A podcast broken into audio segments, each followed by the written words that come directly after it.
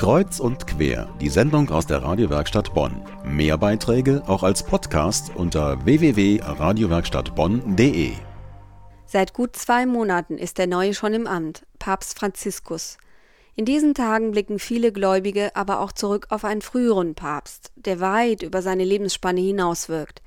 Papst Johannes der 23., der das Zweite Vatikanische Konzil ausgerufen hat und damit in die Geschichte einging. Morgen ist sein 50. Todestag. Anlass für das Katholisch-Soziale Institut in Bad Honnef, kurz KSI, zum ersten Mal ein Patrozinium zu feiern, also die Schutzherrschaft eines Patrons.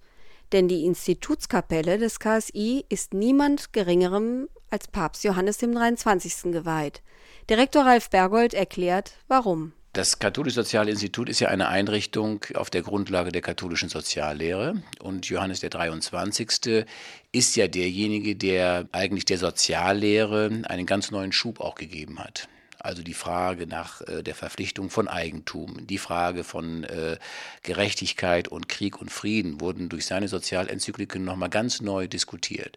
Und die haben natürlich in unserem Hause, das ja schon über 60 Jahre alt ist, immer eine große Bedeutung gehabt. Und deshalb, als 1965 dann die Institutskapelle eingeweiht wurde, hat man da dann den Johannes den 23. als Kirchenpatron genommen. Geweiht wurde die Institutskapelle des KSI also drei Jahre nachdem Papst Johannes der 23. das Zweite Vatikanische Konzil eröffnete und damit die Kirche erneuerte.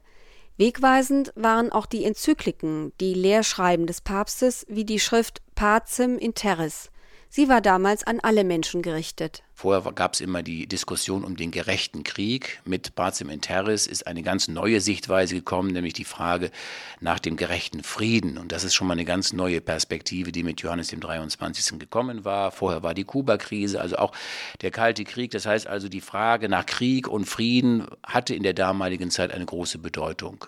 An die Schrift erinnert daher auch heute der Festakt im KSI.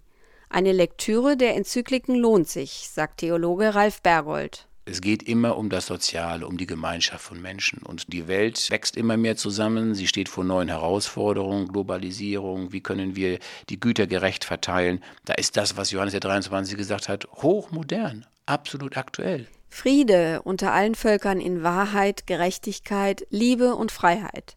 Das war die zentrale Botschaft von Papst Johannes dem 23.